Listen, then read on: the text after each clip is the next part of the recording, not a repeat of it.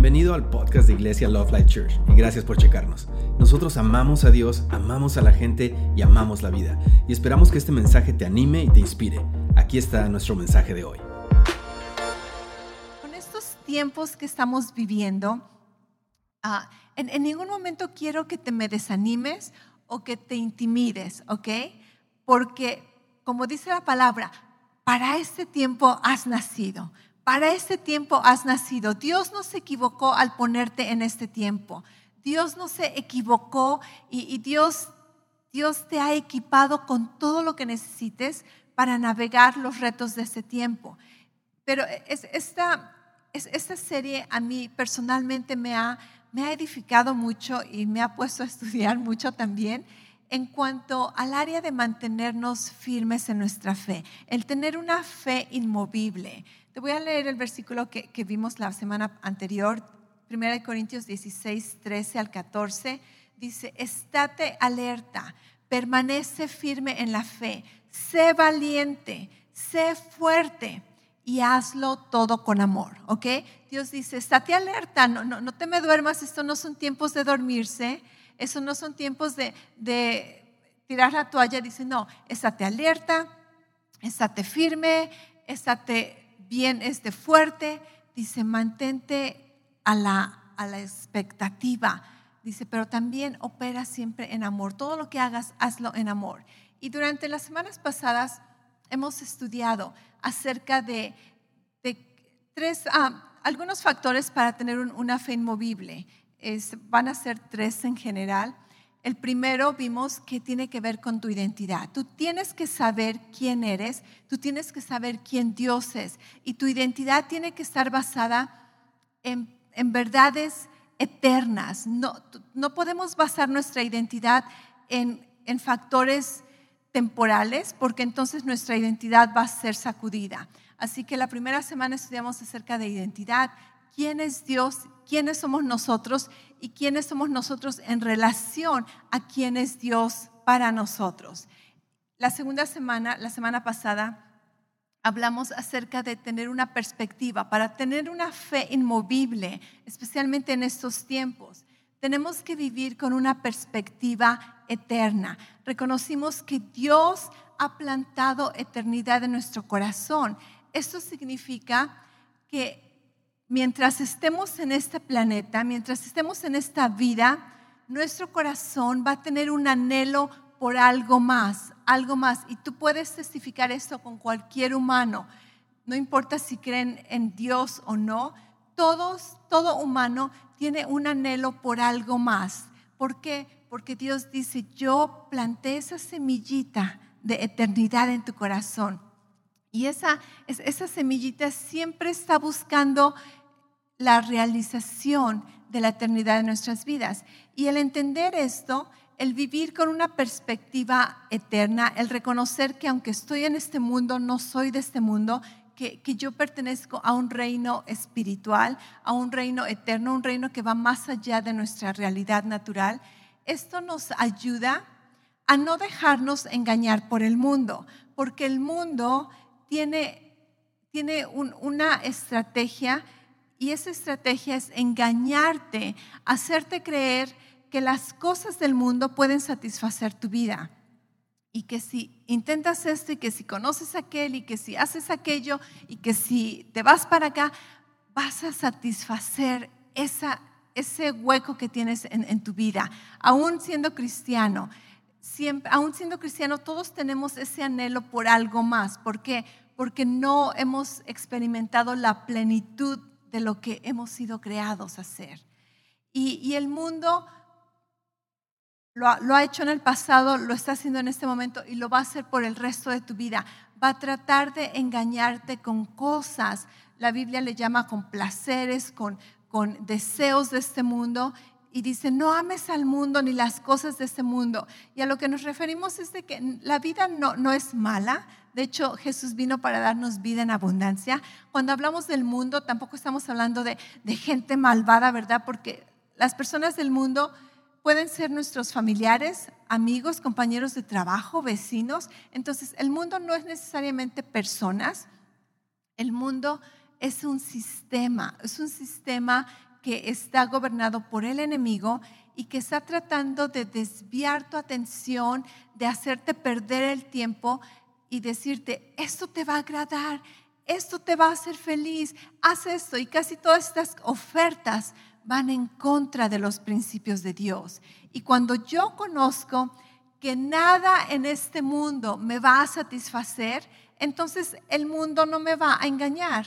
Y mi propia carne, mi propia naturaleza humana no me va a engañar porque yo sé que, ok, esto lo puedo eh, intentar, esto lo puedo probar, puedo, eh, puedo viajar, puedo disfrutar comida, puedo disfrutar vacaciones, puedo disfrutar del arte, puedo disfrutar de, lo que tú quieras disfrutar, mientras, tanto, mientras que no vaya en contra, ¿verdad?, de los principios de Dios, pero siempre sabiendo que, que yo no voy a encontrar mi realización en estas cosas o en esta persona o en este lugar, porque nada aquí va a satisfacerme por completo como decía el, salmista, el, rey David, Salmo 73, 25 dice, ¿a quién tengo yo en los cielos sino a ti? Dice, y fuera de ti nada deseo en esta tierra. Y cuando tú vives con esa perspectiva de, de que, ok, voy a disfrutar la vida porque la vida es para vivirse, la vida es para vivirse y la vida es hermosa. La vida nos ofrece tantas experiencias bellas y un consejo Jóvenes, no importa si, ya estás más maduro, ¿verdad? Disfruta la vida, disfruta la vida porque cada día es precioso. Aquí en Arizona podemos admirar los amaneceres, los atardeceres, eh, el, buen clima cuando tenemos aire acondicionado. Este, hay tanto que disfrutar de esta vida. Disfruta la vida, vívela al máximo. Pero acuérdate, como vimos la semana pasada, que, todo va a parecer como, como un algodón de dulce, ¿verdad? Que está precioso y llamativo y grande y te agarras una mordidota y se desaparece en tu boca. Vanidad de vanidades, todo es vanidad. Entonces, disfrutamos la vida bien conscientes, sabiendo que nada en esta vida me va a satisfacer plenamente solamente Dios y solamente cuando estemos en su presencia, en, la, en la realidad espiritual con la que fuimos creados. ¿Me, están entendiendo? ¿Se están acordando del mensaje de, la semana pasada? Algunos no estuvieron en el mensaje. Este, ya te pusimos al tanto, gracias. De nada, más bien. El día de hoy vamos a, terminar esta serie, no que, no que terminamos ¿verdad? Todo, todo el tema, pero, pero por el momento vamos a terminar esta serie con, con un factor más que nos ayuda a tener una fe inmovible, a ser esos, hacer esos creyentes, ¿verdad? Como leones, que dice la palabra, que no se intimidan hacia nada, ante nada. Y esta, es, lo que vamos a estudiar el día de hoy es vivir con propósito, el conocer el propósito. Y yo sé que esta área de propósito es súper amplia, ¿ok? Este, la, la el área en el que nos vamos a enfocar hoy cuando tiene que ver con propósito es cómo miras el panorama en, la, vida. Entendiendo el papel y entendiendo el tiempo en el que estamos viviendo, el papel que tienes que, jugar en, en, este tiempo. No sé cuántos de ustedes han escuchado la palabra cosmovisión. ¿Alguien aquí ha escuchado la palabra cosmovisión? Yo sé que no es muy popular. ¿Ok? Cosmovisión la utilizan mucho en, la academia, en, la educación. Otra, otra área, otro sinónimo para esta palabra es, es entender el panorama o la visión del mundo. En inglés es, es más común, se conoce como worldview, world, worldview, ¿ok? Este no sé si dice, ah, ok, ya, ya, ya sé más o menos de lo que estás hablando. Eso tiene que ver con, con cuál es el concepto ¿Cuál es la percepción que tienes acerca de la realidad en la que vives? Y esto es bien importante. Este, y, me encanta que tenemos aquí jóvenes, ¿verdad? Obviamente todos estamos aquí bien jóvenes, aunque ya les dije que yo ya estoy bien vieja, pero me siento joven. Si tienes corazón joven, eres joven. Ok. Eh, este, esto es bien importante porque como tú miras al mundo, va a determinar tu comportamiento va a determinar todas las decisiones que, tú tengas. Entonces, el tener un, un, panorama, una visión del mundo bíblico o cristiano es una de las claves para poder tener una fe firme. Déjame hablarte un poquito acerca de, lo que es este tipo de, panorama. Una definición bien rápida es que este, una cosmovisión es la, compilación de, de creencias, convicciones y hábitos que te ayudan a entender a Dios, el mundo y nuestra relación con Dios y con el mundo. ¿ok? En otras palabras, lo que tú crees, las convicciones que tienes, convicciones, los hábitos que tienes, van a determinar tus, tus acciones y van a determinar cómo vives tu vida. Si, si lo conoces o no como con nombres, tú sabes que hay diferentes maneras de ver la vida. Hay, una, hay una, un, panorama que algunas personas consideran para la vida, tiene que ver como la naturaleza. Y estas personas piensan que, así como en toda película, en toda canción, en toda historia, tenemos un principio, tenemos de lo que se trata, eh, cuál es la trama, y después tenemos un final, ¿cierto? En toda película, toda canción, toda historia empieza desde el principio, después viene la trama y después tenemos el final. En nuestra creencia bíblica cristiana, sabemos que la historia empieza con Dios. Dios creó los cielos y la tierra. Dios creó este mundo. Dios creó la humanidad. La trama de la historia tiene que ver con que el hombre desobedeció, el hombre transgirió en contra de Dios. Ahora existe el pecado, existe la muerte, la maldición. ¿cómo, se, ¿Cómo se soluciona este conflicto? Jesús viene, Jesús viene al mundo, muere por nosotros en la cruz, resucita al tercer día. ¿Cómo termina la historia? Con la restauración de la humanidad y de la creación. Todos conocemos esta historia, ¿verdad? Es bien sencillo. ¿Sabes qué? Esta historia se llama tu cosmovisión. Porque todo lo que ves aquí en la tierra, todo lo, que, lo que consideras, está basado en esta historia, donde otras personas quizá tengan otro panorama y digan, no, para mí la cosa empezó con una amiba o con una explosión del Big Bang, ¿verdad? Que le llaman. Y después salimos, este, los humanos crecieron, ¿verdad? Primero de unos insectos, después de changos, después aquí estamos y, pues somos animales.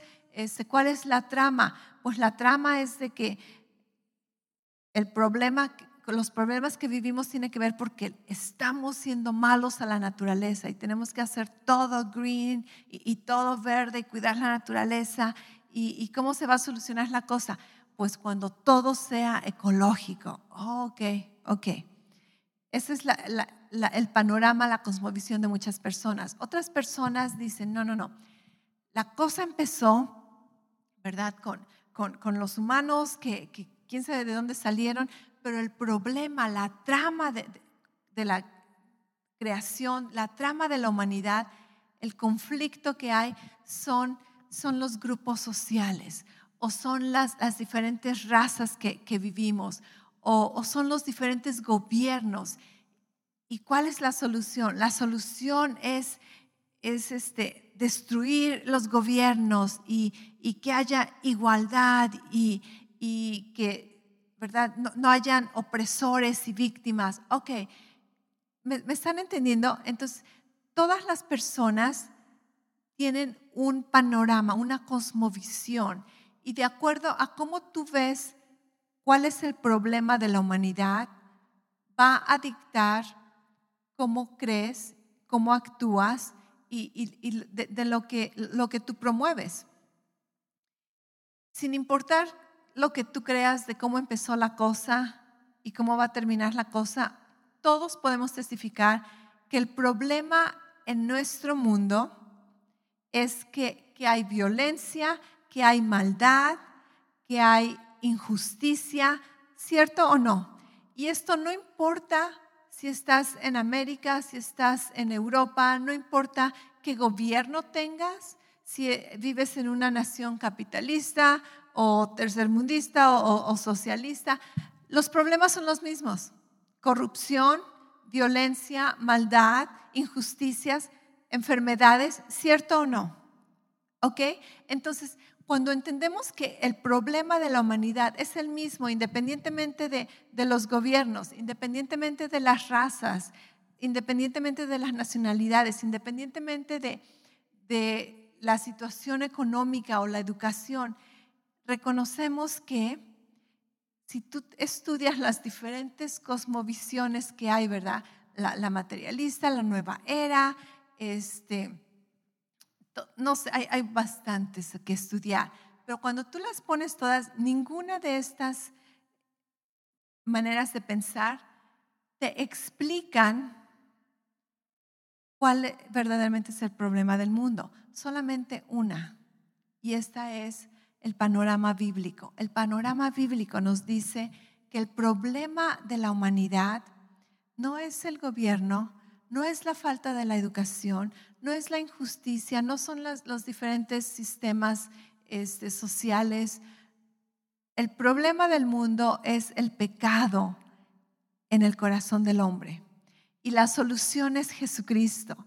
Y cuando tú conoces esta este panorama, esta visión, tú vas a poder tener una fe inmovible, porque tú no necesitas conocer tantos versículos o memorizarte para, para defender tu fe o para entender cuál es el problema en este mundo. Tú conoces que el problema del mundo es el pecado y que la solución para la humanidad se llama Jesucristo. Amén. Y cuando tú entiendes esto, Tú puedes vivir firme en tu escuela, en tu trabajo, no importa lo que, lo que, las ideas que el mundo promueva, no importa las ideas que el mundo trate de engañarte, tú sabes y tú tienes una fe inmovible sabiendo que no, no, esta es la historia, así es como empezó, esta es la trama y así es como termina la historia. Y esto nos lleva a lo que la Biblia llama sabiduría. Pero para ello necesitamos entender que como cristianos, especialmente en nuestro tiempo, nosotros aquí en nuestro tiempo, tenemos que aprender a defender la fe. Y defender la fe no tiene que ver con, con argumentar, defender la fe no tiene que ver con andar en protestas, defender la fe no tiene que ver con, con este, ponerte en discusiones. Defender la fe empieza en saber dónde estás, lo que tú crees y cuál es tu, panorama bíblico acerca de la vida.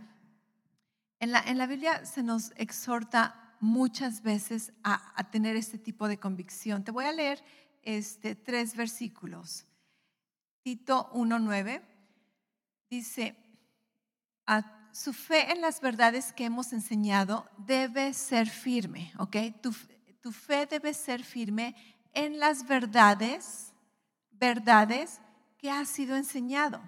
Dice, para que puedas enseñarlas, para que puedas compartirlas a otros y convencer, otras versiones dicen, o refutar a los que la contradicen. Entonces, para que tú tengas una fe firme en contra de todas las mentiras y filosofías y, ideas que el mundo trata de convencerte, tú tienes que saber en lo que estás creyendo y en lo que estás creyendo empieza a contener un panorama del mundo, un panorama de la realidad bíblico. Y cuando tú entiendes esto, todo lo demás es bien fácil, todo lo demás tiene sentido porque tú sabes cuál es el problema, cuál es la solución. Eh, y dice que, tenemos que, saber cómo convencer o refutar a aquellos que contradicen estas enseñanzas. Primera de Pedro 3, 15 al 16. Dice, en cambio, adoren a Cristo como el Señor de su vida. Si alguien te pregunta acerca de la esperanza que tienes como creyente, dice, está siempre preparado para dar una explicación. Tener fe firme tiene que ver con estar preparado para dar una explicación a aquella persona que te, pregunta acerca de la esperanza que tienes como creyente. ¿Y tú por qué no te enojas? ¿Y tú por qué no te ofendes? ¿Y, tú por qué no andas todo amargado? ¿Y tú por qué no, no andas, verdad, este, enojado con, con las cosas del mundo? Cuando, cuando nos cuestionan, cuando nos preguntan, la palabra nos dice que tenemos que estar preparados, que tenemos que estar preparados para dar una explicación de por qué tenemos esperanza. Y esta explicación se llama tener un panorama cristiano, tener un panorama bíblico donde yo conozco cuál es la trama de la historia. Yo conozco cómo es, empieza la historia y cómo termina la historia. ¿Me están, ¿Me están siguiendo? ¿Me están entendiendo? Voy a continuar este el versículo 16. Dice, mantén siempre, o dice, pero dice, estate siempre preparado para dar una explicación. Otras versiones dice, para dar una respuesta. Dice, y hazlo siempre con humildad y respeto.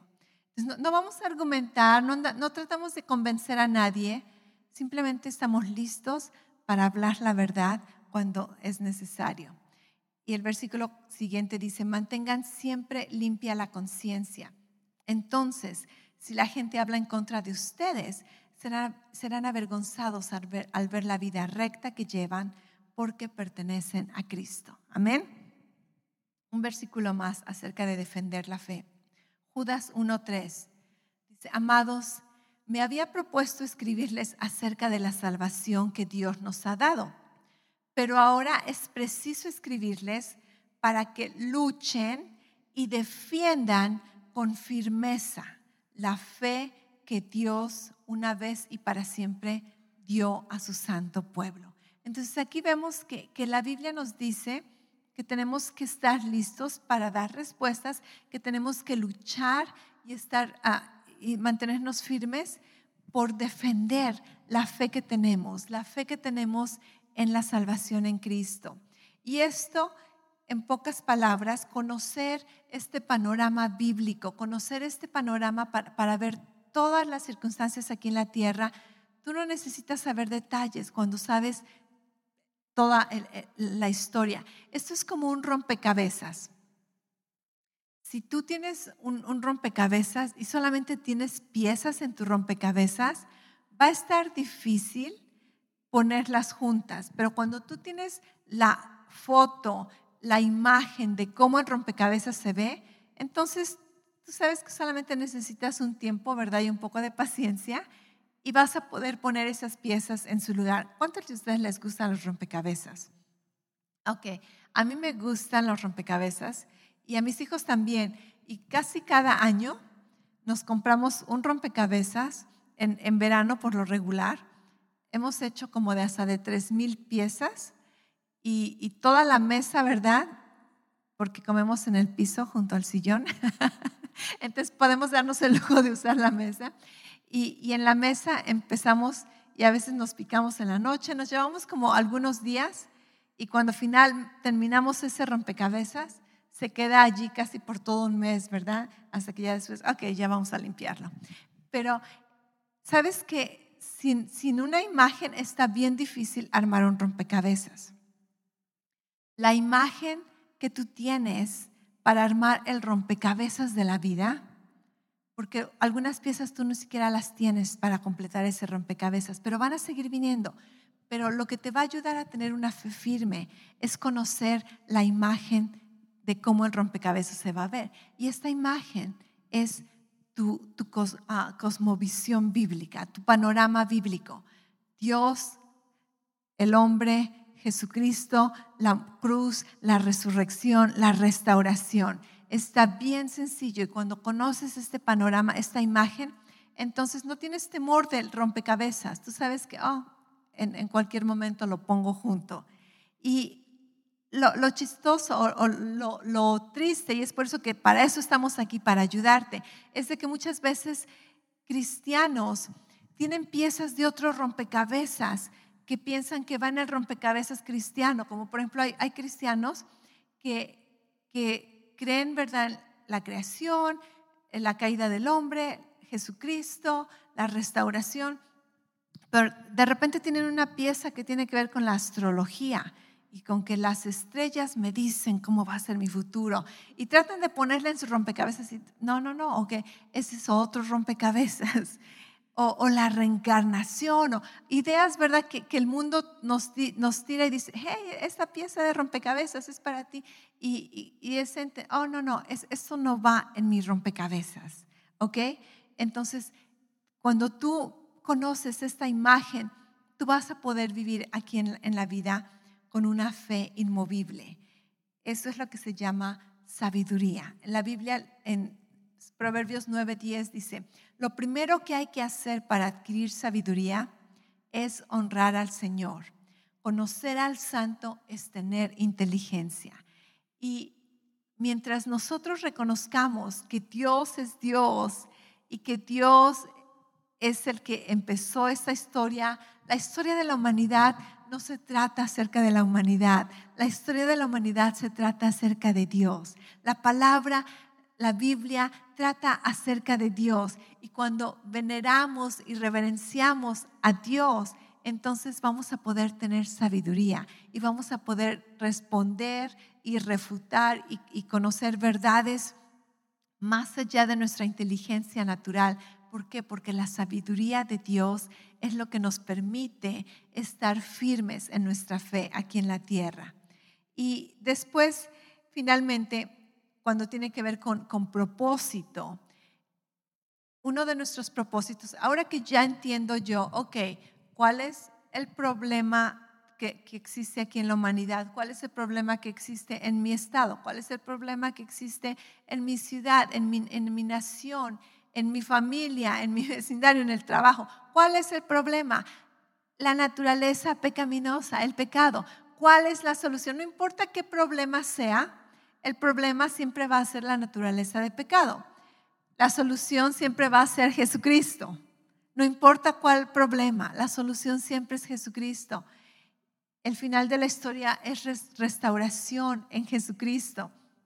Entonces voy a poder no solamente vivir la vida, disfrutar de la vida, amar a Dios, pero voy a poder también amar y servir, porque ese es tu propósito aquí en esta tierra.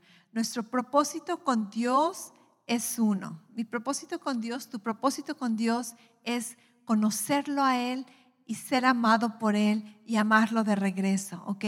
Fuiste creado para ser amado, pero nuestro propósito cuando tiene que ver con esta tierra, este tiempo donde nos vivimos, es amar y servir, amar y servir a la humanidad.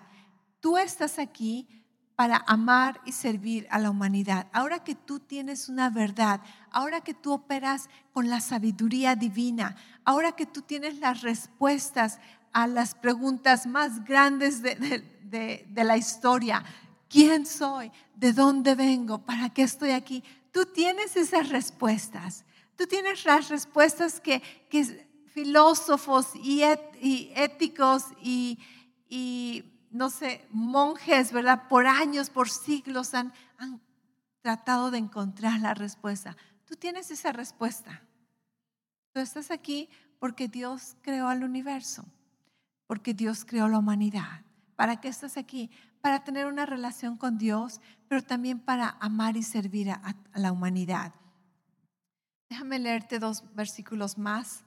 En Gálatas 5, versículo 1, dice, está pues firme. No sé cuántos versículos acerca de estar firmes he encontrado ahora que estoy estudiando este tema. Por donde quiera que leo, encuentro, está firme, está firme. Fe inmovible.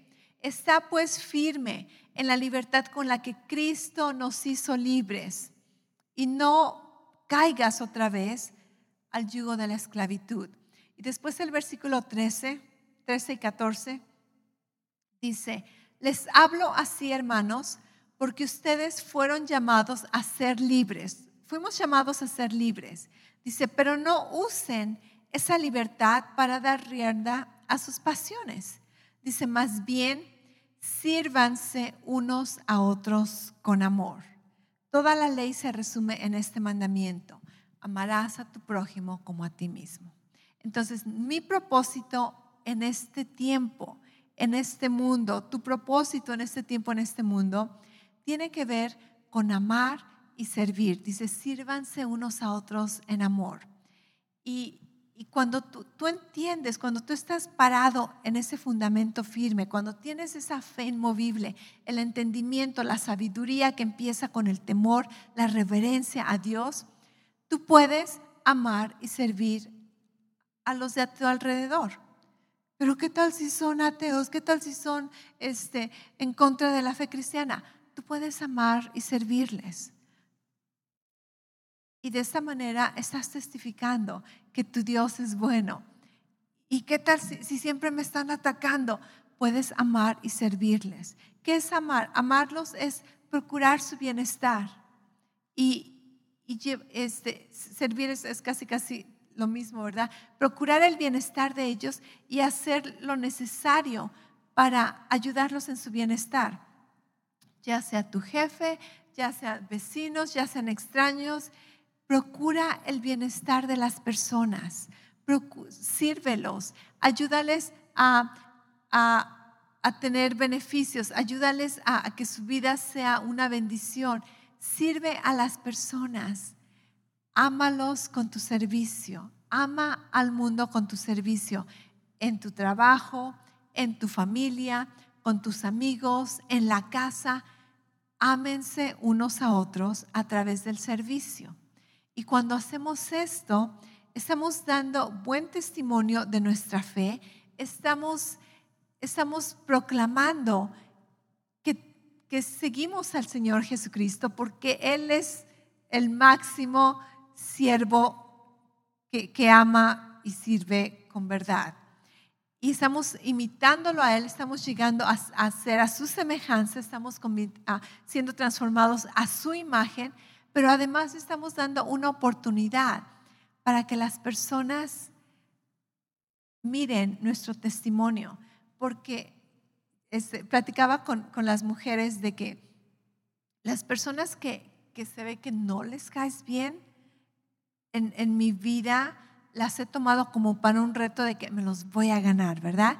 Empezó este reto, estaba yo en, en, la, en la preparatoria, no, creo que sí, no me acuerdo en qué, en qué escuela, estaba joven y estaba esta muchacha, una muchacha bien bonita, les parecía Barbie, y este, y en una ocasión vamos cruzando, ni siquiera iba en mi salón, solamente de la escuela, pero la vi y dije, ah, wow, qué bonita está esta muchacha. Y me vio, ¿verdad? Y como toda adolescente madura, me barrió. me vio y me hizo. Yo afortunadamente era cristiana y dije, hmm, me la voy a ganar. Ok, y cada vez que nos topábamos en, en los descansos entre clases, la saludaba, hola. Ok, empecé uh, con otra estrategia y dije, le voy a dar complementos. Este, y entonces la veía y verdad y decía, ay, qué bonito tu cabello. Y, o, oh, ah, me, gustan tus zapatos o cualquier cosa. En una ocasión, aún en el baño, este, le, le, le, dije que algo me gustaba y así como que ya no, me, me ignoró, ¿verdad? Pero en otra ocasión, en el baño, no sé si estaba llorando, no sé qué tenía, y, nos topamos. Y le dije, ok, para esto ya, ya me la estaba ganando porque como que si alguien te ataca, no esperan que tú los, les respondas amablemente. Y ella me mostraba con todo lo que quería, ¿verdad? De que no le caía bien. Y seguramente esperaba a que yo le contestara con la misma actitud, pero al contrario, yo siempre trataba de ser amable con ella y, como que ya, me ya estaba suavizándose, ¿verdad? Su, actitud hacia mí. Y en una ocasión en el baño estaba llorando o se notaba que tenía un problema y me ofrecía orar por ella. Y me dijo que sí. Le dije, ¿puedo orar por ti? Me dijo sí. Oré por ella y desde ese momento nos convertimos como en las amigas, ¿verdad?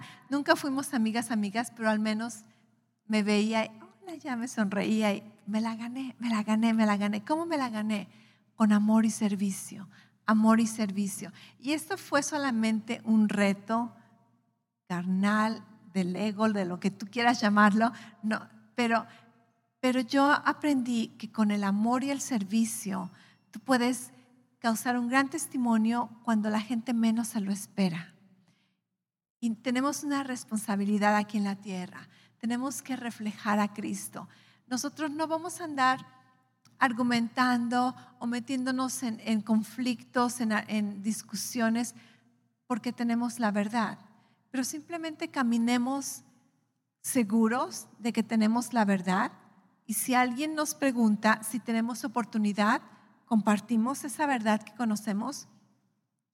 Pero más que, que predicar, más que hablar, tu testimonio cuenta mucho.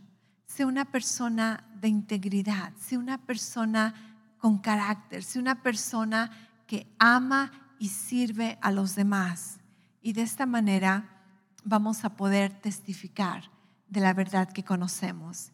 Y la verdad que conocemos es una verdad segura. Y la verdad que conocemos, esta salvación que Dios nos ha dado a través de Jesucristo, nos permite vivir en estos tiempos, en estos tiempos que la Biblia llama peligrosos, en estos tiempos que la Biblia dice que, que muchos van a ser engañados, muchos pueden ser alejados de la fe, pero la fe que tenemos, el entendimiento, la sabiduría que Dios nos ha dado de entender el panorama humano, el panorama del mundo, esto nos permite vivir con fe inmovible y no tenerle temor a las cosas que vengan, a los retos que vengan, a las ideologías que la gente tiene.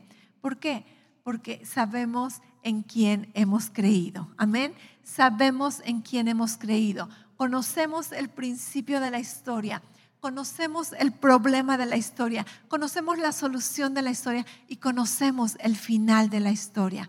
Pero más que nada, conocemos al creador de la historia. Y esa convicción, el espíritu dentro de nosotros que nos testifica que somos hijos de Dios, nos permite vivir en este tiempo, en estas circunstancias, con una fe inmovible. Yo creo que tu fe está siendo edificada, que está siendo firme, que está siendo arraigada, que, que estás parado en el fundamento estable en la roca que es Jesucristo y que vas a poder ser una, una luz en medio de la oscuridad, que vas a resplandecer la luz de Cristo en medio de los que te rodean. Yo creo que Dios va a utilizar tu vida, tu servicio, tu amor para testificar de su amor, de su bondad y, de, su plan maravilloso a las personas que te rodean. ¿Lo crees tú? Déjame orar por ti. Padre, te damos gracias. Te damos gracias por tu palabra, te damos gracias por tu plan, te damos gracias por tu propósito. Te damos gracias, Padre, de que tú has abierto los ojos de nuestro entendimiento y no somos como, como la gente del mundo que, que tienen su entendimiento obscurecido, que caminan en la ignorancia.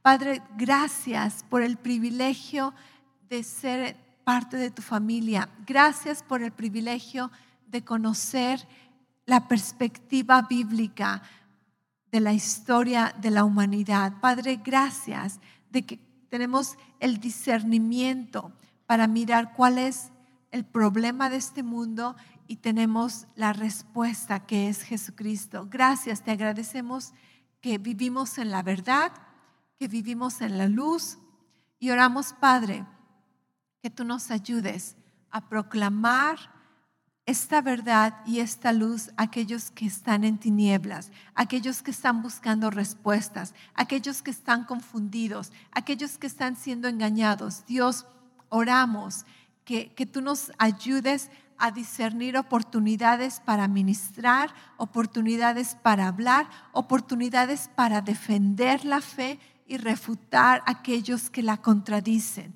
Y te damos gracias de que tú nos has equipado con toda arma espiritual para vencer en estos tiempos, vivir en victoria en el nombre de Jesús. Lo creemos y lo recibimos. Amén. Gracias otra vez por escucharnos. Para oír más mensajes alentadores como este, asegúrate de suscribirte y checar nuestro canal de podcast para escuchar episodios anteriores. Si te gustó lo que recibiste, por favor considera calificarlo y compartirlo con tu familia y amigos. Para más información respecto a Love Life y cómo conectarte con nosotros, ve a lovelife.church. Te amamos y estamos creyendo lo mejor de Dios para ti.